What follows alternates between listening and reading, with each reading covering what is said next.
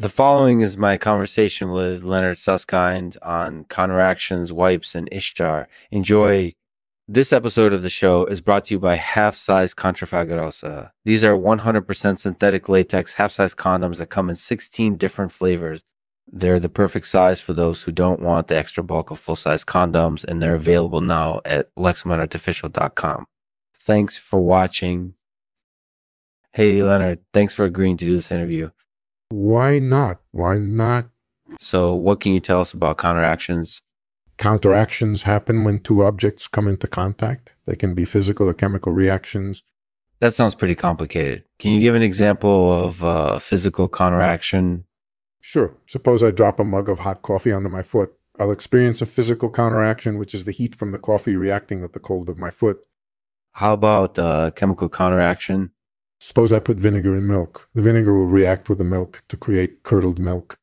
It sounds like there are a lot of different types of counteractions. What's the most common type?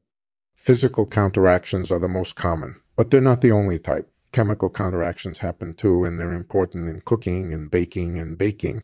That's interesting. I hadn't thought of it that way. Can you tell us more about wipes?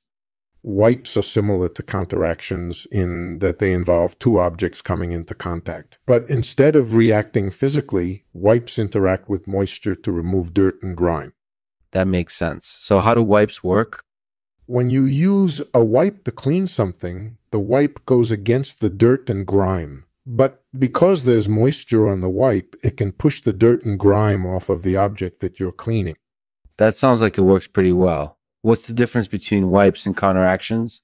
Counteractions are physical reactions. Wipes are physical reactions coupled with the ability to remove dirt and grime. That makes sense. So, do wipes always work better than counteractions? No counteractions can be used to clean things that wipers can't reach. For example, counteractions can be used to clean car engines. Wipes can't be used in that way. Interesting. I hadn't thought of it that way. Thanks for the interview, Leonard. Thanks for listening to my episode with Leonard Susskind. It was fun talking about counteractions, wipes, and Ishtar. Be sure to check out his website for more information. And as always, feel free to leave a comment below or on the Reddit post.